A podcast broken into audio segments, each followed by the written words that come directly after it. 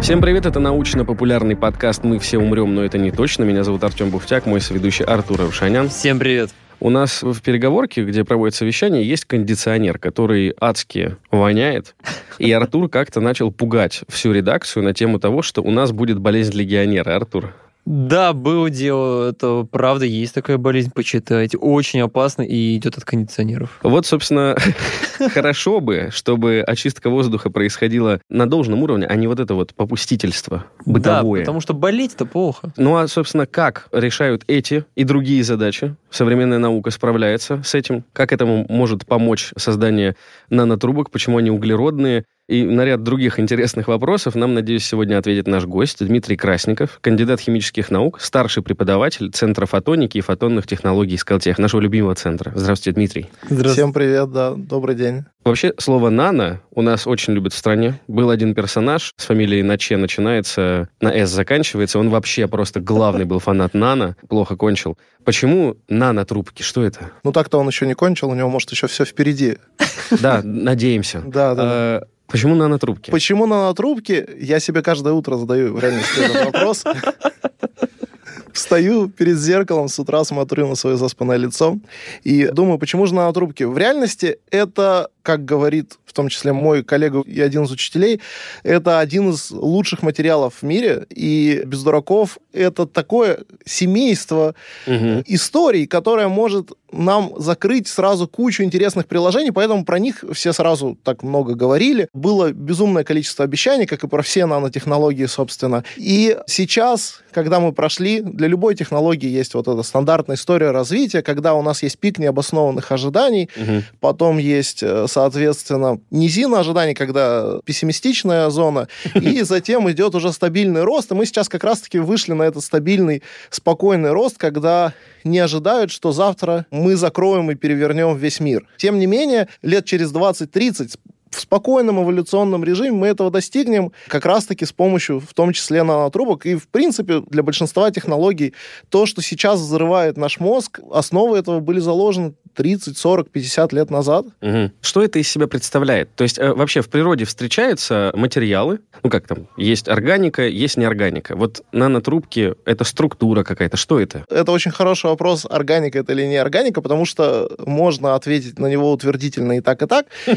И, в принципе, вот эта история, когда приходишь в университет или куда-то дальше, тебе говорят, забудьте все, что вы учили в школе и так далее, это правда, потому что вся наша история обучения — это история каких-то упрощений. И чем дальше ты заходишь, тем меньше становится этих упрощений, тем больше ты понимаешь, что все, в общем-то, по сути, единая история, то есть я по образованию химик, специалист в области физической химии, хотел бы им быть, но работаю среди физиков, например. И в реальности все равно все неразрывно, нет такой границы, когда ты проходишь и э, превращаешься из химика в физика, и потом, наоборот, там, я не знаю, в биолога и так далее. Все едино, и, и все развивается. И сами по себе на трубке, они, это, кстати, очень интересная история, они, в общем-то, были с нами всегда. Идея состоит в том, что на трубке это такой неправильный графит. То есть у нас есть графит, вот эта черная история, которая хорошо отслаивается на маленькие чешуйки, собственно, с помощью карандаша. Мгм. И мы теперь взяли эти чешуйки, и если мы разберем их на отдельные слои, мы получим тот самый графен, история с Нобелевской премией, новый двумерный мир э, с крутыми историями, с крутыми приложениями. Почему двумерный? Потому что графит сам по себе — это шестигранники,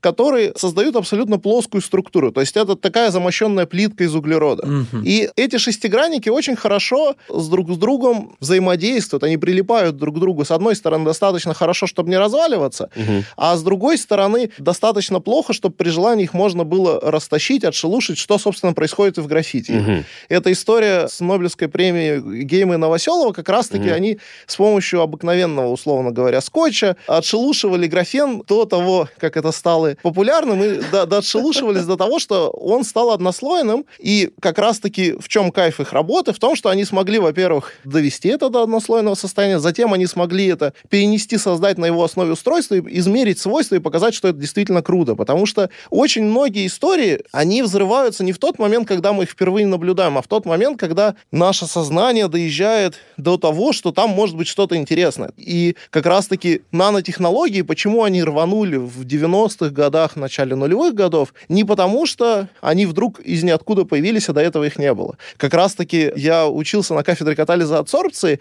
и там некоторые преподаватели, это были как раз нулевые годы, самый бум, с небольшой обидой, что ли, рассказывали про то, что, в общем-то, нанотехнологии в катализе были еще там с 50-х годов, назывались по-советски ультрадисперсной системой, и нефиг тут э, создавать новые сущности, а вы тут, молодежь, что-то понапридумали. Почему углерод? Так сложилось. В реальности вся наша жизнь углеродная, и углерод — это 95%, если не больше, известных нам веществ. Это связано с тем, что он как конструктор наиболее вариативный. То есть мы можем рассматривать все химические вещества как такую сборку конструктора. Лего. Да, да, да. Очень такое хитрое лего. И некоторые детальки, например, какой-нибудь водород или кислород, у них, допустим, всего лишь две возможности, два каких-то порта, чтобы встать. Углерод же это, по сути, как будто бы пластилиновый лего, который может перекраиваться и создавать несколько настолько вариативных форм, а также цепляться друг к другу до бесконечности, то есть, допустим, нельзя создать стабильную при наших условиях цепочку из кислорода вариативную какую-нибудь. Есть истории про кремний небольшие, и поэтому считается, что кремниевая жизнь, например, она возможна, Возможно. Да, Мгм. при, на других планетах, при других давлениях, условиях и так далее. Но глобально длинные цепочки, ин- интересные вариативные цепочки можно сделать только из углерода. И на этом построена вся э, белковая жизнь и так далее. Но оказалось, что, во-первых, для того, чтобы туда спуститься, вообще зарегистрировать, понять, то есть глаза нашего уже не хватает, чтобы разглядеть те же самые нанотрубки, нам необходимо было создать устройства, которые смогут визуализировать или изучать эти процессы, то есть спектрометры, Мгм. те же микроскопы, активный бум которых пришелся на 80-е, 90-е годы и до сих пор происходит. А также, с другой стороны, понять, что в принципе что-то возможно, потому что есть эта концепция про термодинамическую смерть во Вселенной, когда мы стремимся к увеличению энтропии, согласно второму закону термодинамики, когда все остынет и разлетится на безжизненные молекулы в далеком-далеком галактике. И поэтому все ожидали, что самопроизвольные процессы будут именно приводить к увеличению хаоса. Мгм. Тем не менее, где-то в 70-80-е годы было зарегистрировано ряд феноменов. Один из них тоже углеродные материалы, это так называемые фуллерены, когда ребята изучали сажу из плазменного разряда, они обнаружили, что почему-то 60 атомов углерода очень стабильны. То есть есть некоторая структура из 60 атомов углерода, которая выбивается из общего распределения частиц, и они начали думать и не придумали ничего лучше, чем старый добрый футбольный мяч. То есть вот этот черно-белый мяч из, дай бог памяти, по-моему, 12 шестиугольников и 5 пятиугольников, Так, а неожиданный только теперь факт. в каждой точке смычки черной, в каждой вершине, как бы, у нас находится атом углерода, и как раз-таки это 60 атомов. Так. Назвали это, либо были разные идеи, там, футболен, в итоге назвали это... фу- Футболен. Да. Назвали это фуллереном а, в О. честь Бакминстера Фуллера. Это архитектор, который придумал строить дома подобной формы, так называемые куполы Бакминстера Фуллера, где-то в 50-х годах. Мгм. Вот, и как раз-таки ребята-первооткрыватели долго рассказывали, что не только важно открыть что-то крутое, но и важно придумать, это дословная цитата, э, сексуальное название для этой истории, чтобы это зажигало, чтобы это было что-то интересное. Поэтому вот... Блин, э, то есть все надо продавать. да, да, безусловно. И в этом плане как раз мы часто со студентами обсуждаем, что тот момент, когда ты обнаружил что-то, тот момент, когда ты зарегистрировал, это лишь только самый-самый первый шаг. Потому что в любом случае наша задача, так как ну, глобально наука, она финансируется обществом, наша задача поделиться потом нашими изысканиями с обществом. Например, то, чем я сейчас прямо занимаюсь здесь. Или с помощью тех самых пресловутых научных статей, про которые все любят говорить. Понятно, что это не тот идол, на которого все молятся, но это тот язык, тот способ поделиться с информацией, Мгм. рассказать о каких-то новых историях. Поэтому здесь работают те же законы. Если ты можешь сделать красивую обертку, если ты можешь рассказать хорошую, интересную историю, которая будет завлекать, которая будет в некотором случае запоминаемой, то это и только сработает работает в плюс. И я видел десятки крутых работ, когда вот этот образ ученого, как из «Сталкера», допустим, вот этот человек, который мямлет себе под нос и так далее. И крутые работы, которые, ну, для того, чтобы разобраться, что это действительно круто, тебе приходится сделать вот это экстра усилие, а в наше время никто не любит делать усилий. Все любят, чтобы это было красиво, стильно, модно, молодежно и так далее. Поэтому сексуальное имя это, естественно, очень важно. И вот эти 60 атомов, они в некотором смысле перевернули наше сознание, потому что считалось, что как раз-таки из-за вот этой концепции о смерти они должны разлетаться. А тут они собираются в такую идеальную структуру. И типа, come on, ну почему так произошло? И это привело как раз-таки вместе с находками, похожими в биологии, так называемая супермолекулярная химия, это привело к революции, к пониманию. То есть люди поняли, что, возможно, там на этом уровне есть что-то интересное. Есть, mm-hmm. конечно, история про эту лекцию Фейнмана 50-х годов, который предсказал, что мы сможем двигать атомы и создавать какие-то интересные истории, ага. но понятно, что это история про визионерство и так далее, и так далее. Мы не знаем, сколько Фейнман других лекций дал. И что рассказывал на них. других историй, но это не отменяет того, что это был великий ученый, популяризатор науки. И, соответственно, поняли, что, в принципе, нужно туда копать, можно там что-то найти интересно, и все туда, собственно, ринулись. И углеродные нанотрубки есть истории про то, что их находили в дамасской стали. Их находили, дай бог памяти, в межзвездном пространстве и так далее. А все-таки, как вот их визуально представить? То есть вот, э, когда вы говорили про Нобелевскую премию, они отшелушивали, я так понимаю, они отшелушили до слоя, где вот один атом. И такой вот слой, и просто покрывало ровное из одного атома. Да, это графен. Вот-вот-вот. А как их нашли в Дамасской стали? Что нам нужно представить, чтобы понять? А теперь мы взяли этот слой и бесшовно свернули его в трубочку. То есть мы не скатали его как ролл, а скатали так, чтобы два конца соединились соединились и А-а-а. бесшовно зацепились. То есть получилась действительно именно труба из этого углерода. И эти трубы могут быть в очень широком диапазоне размеров. Это могут быть трубы от где-то 4 десятых нанометра, чтобы понять, то есть это в тысячи и тысячи раз тоньше человеческого волоса, и это уже буквально атомарная сборка, вплоть до размеров субмикронных, то есть это уже что-то ближе к нашему миру. Угу. И интерес оказался в том, и весь кайф оказался в том, что в зависимости от того, как мы свернем этот лист, то есть мы можем его свернуть просто взяв с двух концов и соединив. Бублик. Мы можем его вывернуть как-то хитро, под каким-то углом. И дальше начинаются истории про то, что решение ряда уравнений по, допустим, плотности состояния электронов улетают в бесконечность, и появляются так называемые состояния, где эти плотности уходят в бесконечность, и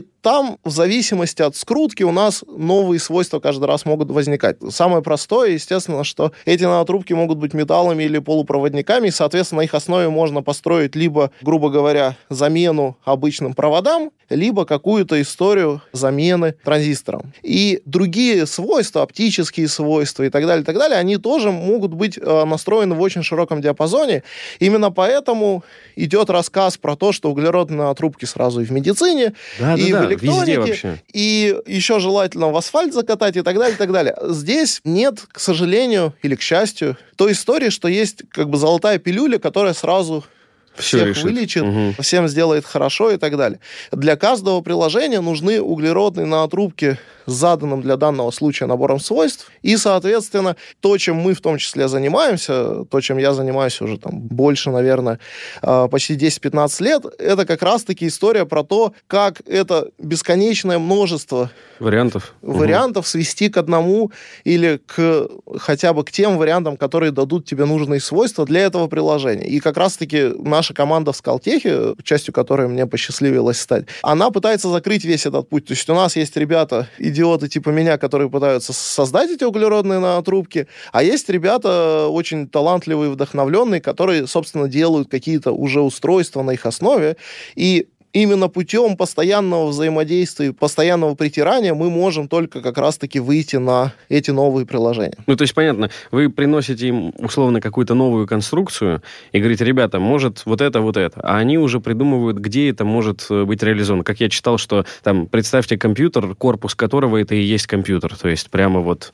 Монолит. Ну, типа. То есть, использовать свойства наноматериалов для того, чтобы у вас многофункциональность была. У вас элемент, он и несет функцию вычисления, вычислительной мощности, и сразу и корпуса, и всего на свете. Да, да. Есть разные истории. И действительно есть история, когда мы создаем новый материал и пытаемся найти под него приложение, как раз-таки выйти на каких-то специалистов. Мгм. Здесь очень важный разрыв, то есть, опять-таки, нужно понимать, где искать. Так как я не являюсь специалистом во всей науке, к сожалению, а, то а, я некоторые моменты могу просто пропустить э, мимо ушей. И потом, когда ты... Это как раз-таки зачем проводятся часто научные конференции, не только чтобы постоять рядом с красивыми слайдами, И попить кофе с да, ребятами. да, да. А и, и в первую очередь именно, чтобы попить кофе и поговорить с людьми, кому что нужно, у кого какие проблемы, и чем можем друг другу быть полезны и так далее. Потому что порой запросы у людей совершенно разные, и все говорят на разных языках. То есть, когда каждый из ученых говорит условная ложка, например, а, мы можем представлять совершенно диаметральные вещи. И вот этот момент притирки, этот момент взаимодействия, он в реальности самая большая сложность. Это то же самое, что потом ты, когда переходишь от материала, то есть к устройству есть этот разрыв, потому что люди говорят, нам нужно, я не знаю, микрофон, который будет работать лучше Мгм. без относительно того, как это с точки зрения материала сделать. Я могу говорить, что у меня материал, я не знаю, чернее, например. И как раз-таки синхронизоваться и понять, в каком моменте чернее может быть лучше, это Мгм. основная проблема. Потому что дальше при переходе уже к внедрению, допустим, опять-таки, там третий язык, рынка язык, язык денег и так далее. И состыковаться и пройти весь этот путь как раз-таки нужна очень разношерстная, с одной стороны, но в то же время увлеченная команда. И, собственно, это то, что в Скалтехе пытаются построить, именно весь путь до приложений, до стартапов, для того, чтобы мы могли уже создавать интересный коммерческий продукт. Мгм. Тем не менее, углерод как материал, когда мы переходим, то есть мы отбрасываем все лишнее, отбрасываем всю эту шелуху и оставляем только углерод, он опять-таки дает кучу, кучу вариативности, с одной стороны, а с другой стороны его все-таки достаточно много. Например, одно из приложений, которым мы занимаемся, это создание прозрачных электродов на основе углеродных нанотрубок.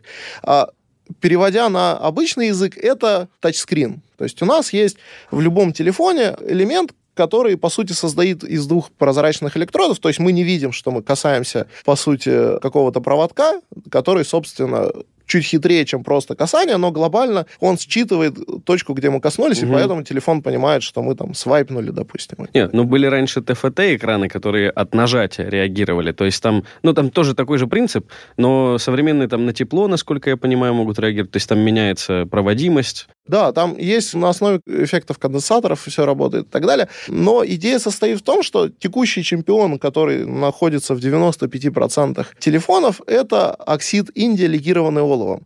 Без относительно того, чтобы идти глубоко э, в химию, проблема в том, что все текущие запасы Индии известны и распроданы полностью на 20 лет вперед. То есть А, Есть. есть мнение, что Индия может не стать. Точнее, если мы не откроем вдруг какое-то Ну да, да. месторождение случайно, хотя уже понятно, что землю изрыли более чем, а также, как мы часто замечаем, эти прозрачные электроды, они хрупкие. То есть, э, если у нас нет защитного экрана, при падении у нас идет трещина по прозрачному электроду, и на этом, собственно, история заканчивается. Неремонтопригодная. Да, да, да. А обратно Индии разложить э, и сделать новый экран не вариант? Переработать. Да, такие подходы есть. Проблема со всей этой переработкой связана с тем, что необходима очень жесткая сортировка. Мгм. И это сложно. Понятно, что все мы хотим быть белыми, пушистыми ребятами, которые за экологию и так далее, но в реальности это еще и вложение своего времени и сил. То есть, допустим, несколько лет назад, когда я был долгое время на стажировке в Финляндии, там сортировка идет, ну, условно, по-моему, по десятку типов. И начиная с того, что баночку йогурта ты теперь не Нельзя. выкидываешь, ты ее сначала моешь за собой, там, Да-да-да-да. э, потом ты ее Снимаешь сортируешь. бумажку. Да, да, конечно, потому что бумажка это отдельный тип. А, и это сложно. То есть ты привык, выкинул и забыл. А здесь тебе нужно провести какие-то манипуляции. Компост отдельно, и эта штука воняет, ну и так далее. И это неприятно. Ну, в смысле, что ты в итоге, конечно. понятно, к этому привыкаешь, но для меня это было все равно сверхусилием Ну это куча времени, во-первых. Да, Просто конечно. То есть для меня это было сверхусилием, поэтому с переработкой телефонов, да, я помню в том же Скалтехе у ребят был стартап, где они делали робота. Я не знаю, чем он закончился, я надеюсь, у них все хорошо. Как раз-таки робота, который старые телефоны расцеплял и вытаскивал из них аккумуляторы, допустим, и другие важные элементы. Прозрачные электроды на основе нанотрубок, например, могут быть гибкими, и это концепция той самой умной электронной кожи, то есть это набор сенсоров, который, с одной стороны, будет и тактильным, и гибким, эластичным, и считывать и температуру, и все подряд, ну, то есть, по сути, все то, чем занимается кожа, для того, чтобы делать из роботов таких же электронно-кожаных.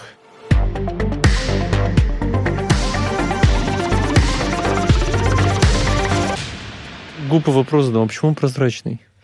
А, Ну, так- ну, ты- мы хотим видеть экран под. Нет, я в плане, почему материал прозрачный, за счет А, каких свойств он смысле. прозрачный. А, да. а, в реальности углерод, да, действительно, углерод черный. Да. То есть мы это знаем, и а, дис- здесь Уголь. нет никакого подвоха. Углеродные трубки, они тоже черные. Тем не менее, если этого угля достаточно мало, то он становится прозрачным. Вот этот один слой графен, Э, один слой, который нобелевский, он поглощает в видимом диапазоне 2,3%. То есть еще вопрос, как бы был ли слой. Да, да. Действительно ли что-то вообще показали, если мы его не видим? Ну, что-то они намерили, это потом многократно Ну, можно ли повторилось. этому верить? И теперь, да, это Я просто шучу, теория заговора, да. Так, так, так. Графена не существует. А вы его видели? Нет. От- отшелушили они там слой. Так, так, так. И если его мало, Да, если он его мало, он прозрачный. прозрачный, да. Соответственно, с углеродными нанотрубками история еще интереснее. Есть история про то, почему, собственно, углеродные нанотрубки хотят добавлять в полимеры, чтобы они начали полимеры проводить это что? в пластике. Допустим, как сделать антистатический пластик, чтобы у нас заряд, допустим, при Мгм. производстве каких-нибудь пожароопасных, например, лакокрасочных изделий, у нас... Не а, давал искр. Да, может быть искра, и можно зажечь очень круто, но почему-то не очень хотят на Ну, фабрике недолго. этого, да.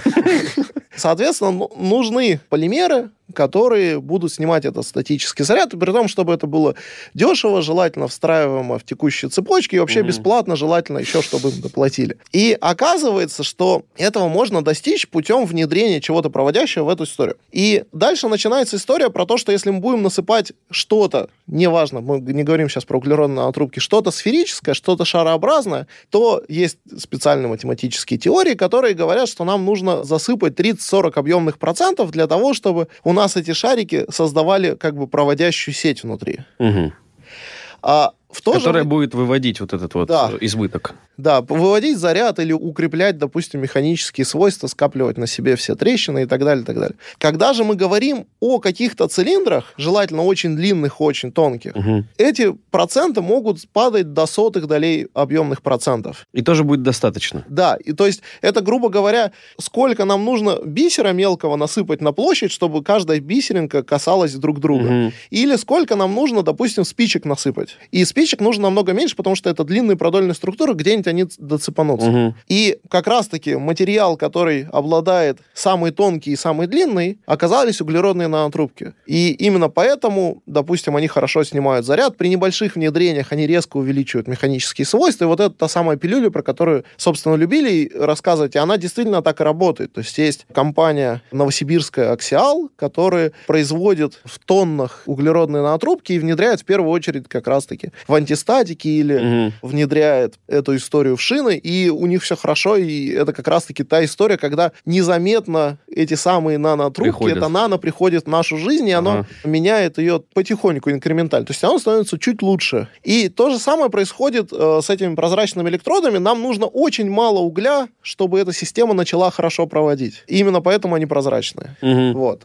Понятно, что мы можем делать эти пленки толще и толще и толще, и ты прям видишь постепенно, как она сереет, сереет, сереет, чернеет, ну и, собственно, превращается в тот самый уголь. И более того, она превращается не в просто уголь, потому что, когда мы смотрим на грифель графита, он блестит. Мгм. За счет того, что структура получается очень рыхлой, очень объемной, она практически не отражает. Это так называемые рогельные структуры. Мгм. И это не отражение как раз-таки легло в основу коммерческой краски Ванта Блэк, Ой, я видел. да, да, да. Вот эта история, когда ты просто проваливаешься в Как будто текстуру. она исч- исчезла. Дырка в Ну, пространстве. очень интересно выглядит. Мгм. Да, оно достигается, конечно, в том числе за счет того, что там абсолютное поглощение, но когда поглощение, собственно, уже научились доводить до максимума, а кайф еще состоит в том, что они практически убивают отражение. То есть любой свет, который туда заходит, он может, конечно, отражаться, но опять-таки он многократно в внутри этой структуры будет заперт, Мгм. и в итоге общее отражение практически никакое. Слушайте, такой маленький вопрос, можем вообще его проскочить. А в- закон сохранения энергии там как? То есть это в тепло уходит? Куда? Как? В тепло, да. Тепло? Ну, то есть любая энергия, которая у нас заходит, мы можем либо испустить свет, и опять-таки есть углеродные на трубке особым образом завернуты,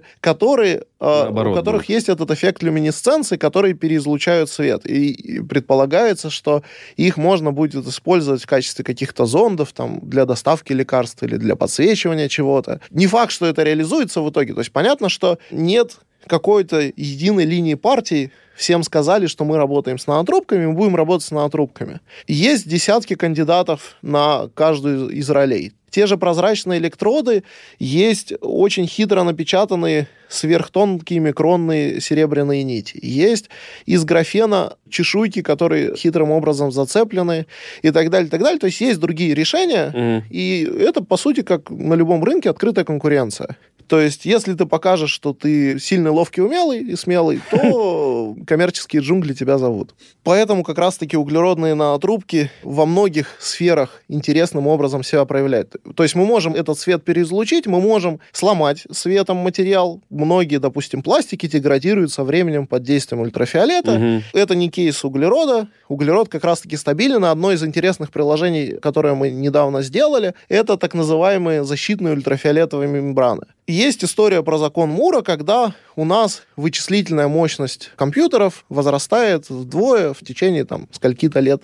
Для этого одна из магистральных решений это уменьшение размеров процессоров, Ну, уменьшение размеров миниатюризация, да-да-да. да, и мы дошли до диапазона, когда нам для того, чтобы создавать эти объекты, мы, как правило, хитро подсвечиваем их светом и манипулируя светом там, с помощью лазера, мы можем создавать эти структуры. И мы дошли до сейчас последний как бы писк моды в этой области, это 13 нанометров, это сверхжесткий ультрафиолет, но проблема оказалась в том, что для того, чтобы его сделать, берут облако из олова, что уже по се- само по себе круто, и светят на него лазером, превращая его в плазму. И эта плазма испускает из себя ультрафиолет, но параллельно изрыгивает из себя еще все подряд. В первую очередь частицы самого олова. И эти частицы олова на своем пути ломают, по сути, всю ту крутую электронику, которую нам хотелось сделать. Вот и все. Да, да, да, да, да. И казалось бы, история на этом конец, но если мы поставим какую-то мембрану, которая эта частица олова будет зацеплять, а с другой стороны будет хоть как-то пропускать ультрафиолет, то мы в выигрыше. Правда, проблема оказалась в том, что нет таких мембран, потому что любое вещество на таких уровнях и размеров длин волн Мгм. уже взаимодействие ведется, по сути, с атомами. И у нас Атомный уровень. есть только одни атомы, по сути, одни типы атомов. Поэтому нам нужно просто создать сверхтонкую мембрану, которая будет на себе что-то аккумулировать, и которую мы будем просто постоянно выбрасывать. И это- Атомную. ну, все у нас сделано из атомов. То Ну есть, да, он, вот как вы сказали, он один, нету двух разных атомов, они все принципиально одинаковые. Да, то есть э, решили, что чем тоньше мы делаем, тем больше ультрафиолета мы сможем пропустить. Так же, как с обычным светом. И, соответственно, углеродные нанотрубки здесь оказались как мембрана тоже очень интересно, но более того, вот нам удалось недавно показать, что мы можем в вакууме еще это олово возгонять, так как углеродные нанотрубки, они электропроводные. Мы с помощью резистивного нагрева, собственно, создали такую регенерируемую мембрану, которая сможет через какое-то время выплевывать из себя это лишнее олово, потому что оно опять-таки поглощает этот ультрафиолет, и там такая взаимная э, негативная функция получается. То есть система сама себя Вот он, загрязняет. Т-1000 из Терминатора, Да. который сам мог собираться Из- обратно. Он просто был из нанотрубок. Ну, кстати. Но почему бы и нет?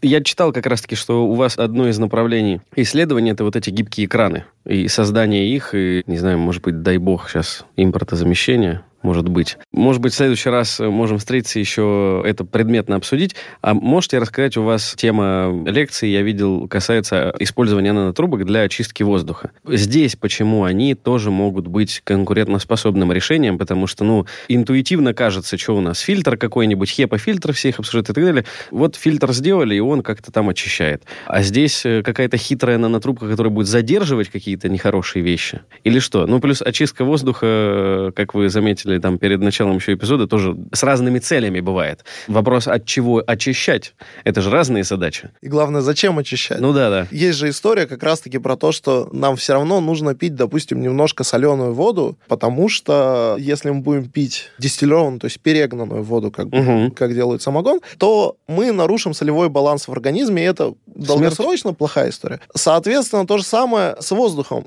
Абсолютно чистым, идеальным воздухом э, считается, что дышать для иммунитета не очень круто. Стерильным вот таким. Да, да, да. Тем не менее, есть ряд вещей в воздухе, от которых хотелось бы, конечно, избавиться. Ну, и та самая история, уже, конечно, сильно отошедшая на второй план, но не до конца позабывшаяся с ковидом, когда как раз-таки именно воздушный способ передачи через Мгм. вот эти биоаэрозоли, он был основным. Действительно, есть хепа-фильтры, которые закрывают большинство наших нужд. А что это? Хепа High Efficiency Particle A, Ага. аэрозол, наверное. То есть это, по сути, аббревиатура англоязычная о высокоэффективных фильтрах. То есть есть... кра- Это класс. Да, это просто классный фильтр. Есть еще ульпа, то есть там ультра... э, Ультра классный фильтр. Да, да, да, да, да, мега классный, Ага. э, только сегодня со скидкой и так далее.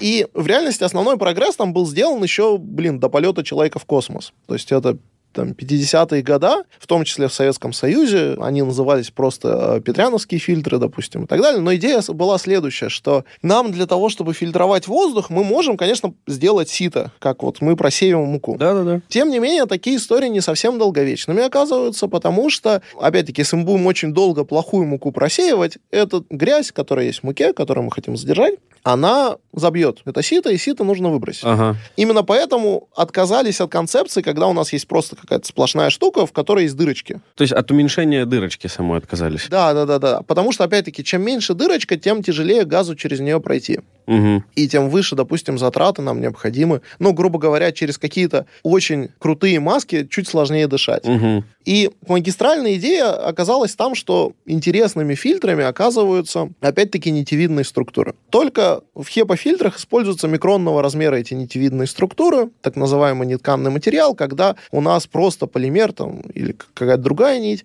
и она с одной стороны, все еще эффективно улавливает. Мгм. То есть, если смотреть на это, то это как смотреть на заросли кустарника. То есть, Мгм. это просто... э, Хаотичная такой структура, ха- да? хаотичный лес, да, и, в общем-то, кажется, что дырки там большие. Но из-за того, что эта структура предполагает, чтобы через нее пройти, нужно делать очень, Много движений. да, хитрые манипуляции, как э, в фильмах показывают, когда шпионы через лазеры про- пропрыгивают, да, то Тупые вирусы. Остаются. И только умные вирусы проскакивают. Так, Вот. так, так. И, собственно, на этом принципе все сделано. Ага. В этом смысле, опять-таки, мы отталкиваемся от структуры. То есть при переходе к нанотрубкам оказывается, что эти нитки мы можем сделать в тысячу раз тоньше, и оно оказывается в десятки раз эффективнее. Проблема в том, что оно в сотни раз дороже, но как бы кого это когда волновало? И для углерода, в первую очередь, понятно, что мы не закроем с помощью этого все приложения. То есть для обычных масок то, что у Вполне, нас да. есть, более чем достаточно. Мгм. Тем не менее, есть ряд задач, связанных с чистыми комнатами, с транспортом, с операционными, где нам, во-первых, нужна сверхстерильность, а во-вторых, тот же самый эффект, о котором мы раньше говорили для литографов, когда мы можем еще нагреть углеродные нанотрубки, они в реальности химически стабильны, то есть 300 градусов, они 400 держат спокойно. Круто. И эта мембрана, по сути, будет сжигать все органическое, во славу кому бы кто во что не верил, сжигать все органическое, э, по поступающее на свою поверхность. Ага. И тем самым можем- маска с аккумулятором, она еще и, короче, греется постоянно. Да, и тепло еще будет. Обалдеть. И поэтому не забивается. В этом главный как бы плюс. Что мы нагрели, разрушили, все, что скопилось, она опять чистая, да? Я просто хочу понять. Главный плюс в том, что, допустим, возвращаясь к самому началу, там не будут споры грибков Жить. э, жить, Мгм. да, и, соответственно, какая-нибудь плесень, это большая проблема, особенно, ну, у нас еще окей, но чем южнее заходишь, Влажность. да, да, да, тем хуже, то есть какую-нибудь плесень мы ожидаем, что мы сможем остановить тем самым в тех же кондиционерах или в транспорте и так далее, и так далее. То есть у всего, как и всегда, есть свои ниши, Мгм. и здесь мы видим у нашего решения, вот у этих фильтров, у этих мембран на основе углеродных нанотрубок, именно такой подход. Понятно, что это не будет использовано везде и всегда, потому что в любом случае это будет существенно дороже, чем технология, сделана в 50-х годах. Мы, Чем марлевая повязочка. да... А главное, марлевая повязочка, она напоминает о детстве. Это правда. Блин, ну то, что греть, это вообще, это очень круто. Додуматься до такого, это прям здорово. Сделать фильтр, который можно до, Который греется. до 200 градусов и уничтожает И всё. ему нормально. И он, да, и он не разрушается. Это прям мощно. А если говорить, допустим, не о стерильности с точки зрения, чтобы человек не подхватил там вирусное или бактериальное заболевание, а, например, о о проблеме, ну, есть промышленный город, э, есть предприятие, там э, он выбрасывает в воздух много тяжелых элементов, которые токсичны для человека. Вот, допустим, можно ли с помощью нанотрубок сделать такую э, структуру, чтобы она эти большие, тяжелые, неплохие молекулы задерживала? Это хороший вопрос. Углеродные натрубки это широкое, опять-таки, Мгм. широкое семейство материалов. И одним из наших направлений, на котором мы активно работаем, это создание углеродных нанотрубок для улавливания, например, диоксида углерода. То есть это история про изменение климата, Мгм. и о которой, наверное, можно говорить еще целый час сверху. Но глобально для улавливания тяжелых металлов, допустим, из воздуха, опять-таки, да, действительно, аэрозольные фильтры могут хорошим образом себя сыграть, но даже текущие HEPA-фильтры, скорее всего, при правильном применении уже закроют эту потребность. Мгм. Фишка именно вот той мембраны, о которой мы говорили, это, безусловно, дезинфекция. То есть, допустим, дальнейшая утилизация обычного HEPA-фильтра, на котором споры какой-нибудь... Это тоже вопрос. Какой-нибудь региональной язвы, наверное, это отдельная сложная задача. Но, опять-таки, там можно, наверное, как-то это все сжечь. У нас один ответ на... Сжечь. Да, да. Так, хорошо. Тогда, подкрадываясь потихоньку к завершению, какую задачу, допустим, вы перед собой ставите такую самую интересную, большую, что бы вы хотели успеть сделать и увидеть там, допустим, применение этому? Потому что список исследований, которые вы ведете даже в том же Скалтехе, он очень широкий. Это те же самые и экраны, и фильтры. Вот конкретно вам что больше всего интересно? Ох, это очень хороший вопрос. Спасибо большое за такую постановку. Безусловно, главное счастье для разработчика любого это видеть, как его разработка приходит в жизнь, и мы нацелены именно на то, чтобы выходить на взаимодействие с промышленностью или создавать эту промышленность своими силами, как раз-таки, чтобы притворять в жизнь. Наверное, самые близкие приложения ввиду особенностей нашей промышленности отечественной, они будут связаны, наверное, в первую очередь не с электроникой, но это не значит, что мы отказываемся от разработок в области электроники. Окей, можно продать кому-нибудь, кто делает электронику. Да, да. Тем не менее, хочется, чтобы наши разработки находили в первую очередь свое применение и улучшали жизнь наших граждан. Хорошо. Тогда последний вопрос, мы его всем задаем. Дмитрий, смотрите, послушал нас э, выпускник школы, хочет поступать куда-то. Или, например, бакалавр отучившийся планирует продолжить обучение в магистратуре. Зачем-то ему это надо. Послушал вас и такой, блин, прикольное исследование. Хочу этим же заниматься. Той же областью науки, теми же плюс-минус там задачи такие же решать хочет человек. Создавать углеродные нанотрубки. Вот вы ему на что посоветуете акцентировать свое внимание? Может быть, убор сделать на химию или на физику? Или на что? Для школьника и для бакалавра. Вот тот, кто только начинает получать область знаний, и для того, кто хочет дальше развить. Такие два, как бы, два подвопроса. Наверное, нужно, я сейчас скажу вообще вещь, которая будет не очень приятной и, возможно, найдет большую оппозицию в профессиональных рядах. Тем не менее, я считаю, что важно найти тот драйвер, который заставляет тебя с утра встать с кровати и понять, зачем тебе это нужно. То есть, если тебе в кайф это делать, то Скалтех или другие ведущие вузы — это в первую очередь место, где вероятность встретить таких же ребят, которым будет в кайф это делать, и которых будет зажигать, и вот начинается та история, как у Строгацких, понедельник начинается в субботу, про людей, которые, ну, как бы горят, которые не замечают тех же выходных, Мгм. например. Если вы смогли найти себе этот драйвер, вне зависимости от того, где он находится, в области физики или химии, или в области IT, или в области гуманитарных наук, этот драйвер одно из самых ценных, что человек может найти, и, естественно, нужно э, Беречь это его. не отпускать Мгм. и э, стараться развиваться. И как только ты понимаешь, чего ты хочешь, очень часто, и я со многими людьми сталкивался, у которых похожая мысль, про то, что как только ты понимаешь, чего ты хочешь, как только ты для себя как минимум это формулируешь, вселенная начинает вокруг тебя перестраиваться и слать тебе те самые подарки. Ну, то есть, если ты куда-то идешь, ты куда-то и придешь. И опять-таки, если ты просто каждый день живешь бесцельно и идешь в никуда, ты в никуда и не придешь. Но в первую очередь наша задача быть счастливыми. Это безусловно. Но работать нужно. Работать все равно нужно. И человек, который выбирает все-таки своей профессиональной деятельностью науку, то есть познание, исследование, давайте по-другому сформулирую. Давайте минимизируем его, так скажем, ошибки.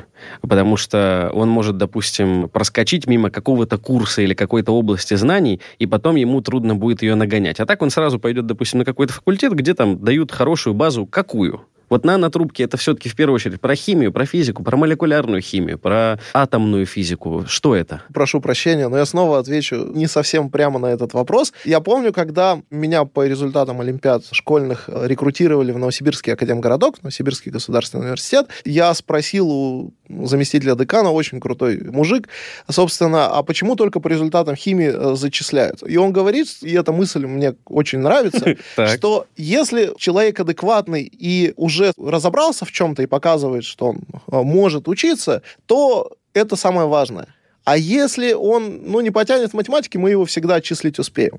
Здесь та же самая история. Если ты не прошел какой-то курс, ты всегда его успеешь наверстать. Но, как показывает практика, если человек привык, допустим, не задавать себе вопросы, почему что-то вокруг происходит, угу. то есть вот это curiosity... Э, любознательность. Да, да, да. Вот эта любознательность вне зависимости от того, то есть ты видишь какой-то эффект, ты должен всегда спросить себя, почему так происходит и так далее. И это, наверное, все-таки самое важное для ученого, то есть вот эта критичность, желание понять. Понять, да. А все остальное, оно в реальности приложится. Я очень много встречал талантливых ребят, которые прослушали слишком много курсов, с одной стороны, но с другой стороны, они не были способны, допустим, к ответственности, к тому, чтобы взаимодействовать в команде и так далее, и так далее. Угу. И наоборот, у нас очень разношерстная команда в Скалтехе. У нас есть ребята с совершенно разным бэкграундом. И к нам из-за того, что в Скалтехе модель сейчас именно магистратура плюс аспирантура, угу. к нам приходят ребята с очень широким бэкграундом, начиная от топового физтеха и заканчивая очень интересными региональными вузами. И здесь тот же физтех не является гарантией качества. Угу. Опять-таки, у них круче бэкграунд, но на длинной дистанции решают все те же самые soft skills или то же самое желание просто что-то делать. И именно в первую очередь, если есть желание и если есть понимание, чего ты хочешь, то в итоге ты, я верю в это, честно верю в это, ты в это так или иначе прилетишь. Очень оптимистичный Очень. ответ, что, в общем, если долго мучиться, то что-нибудь получится. Вполне. Спасибо, ребята. Ищите, что вам нравится, а дальше вы Идеовые поймете, качества как, как этой цели добиться. Блин, опять бизнес, да? Ну, а куда деваться? Быть ответственным, внимательным, идеовые качества. Ну да, потому что история... Ну, Тоже в армию идти надо. В первую очередь. Вот, вот, я к этому Есть очень классные плакаты по городу. А, в любом случае, вот эта история про великих ученых, она в некотором смысле закончилась в том смысле, что, ну, если когда-то и были ребята, которые закрывали собой все и могли двигать целые области, вот эти титаны, то сейчас последние там десятки лет история идет в первую очередь про великие команды. То есть ребята, которые создали адронный коллайдер, геном человека, лунные космические проекты, это в первую очередь великие команды. Там по старинке часто выделяется один угу. там, ведущий, и уже часто их даже называют не ведущий ученый, а ведущий организатор науки и так далее. Но именно возможность и умение работать в команде, умение находить людей, которые вместе собираются в одного большого Power Ranger и становятся сильнее, это ключ, как я считаю, к развитию в науке в 21 веке. Крутой ответ, спасибо. Надеюсь, что не последний раз. Будем рады вас пригласить еще раз. Напоминаю, сегодня о нанотрубках углеродных и очень еще о много чем интересном нам рассказал Дмитрий Красников, кандидат химических наук, старший преподаватель Центра фотоники и фотонных технологий Сколтеха, нашего любимого центра. Я просто люблю, мне нравится. Спасибо, приезжайте в гости. Это мы с удовольствием. Спасибо. Всего доброго. Всем пока.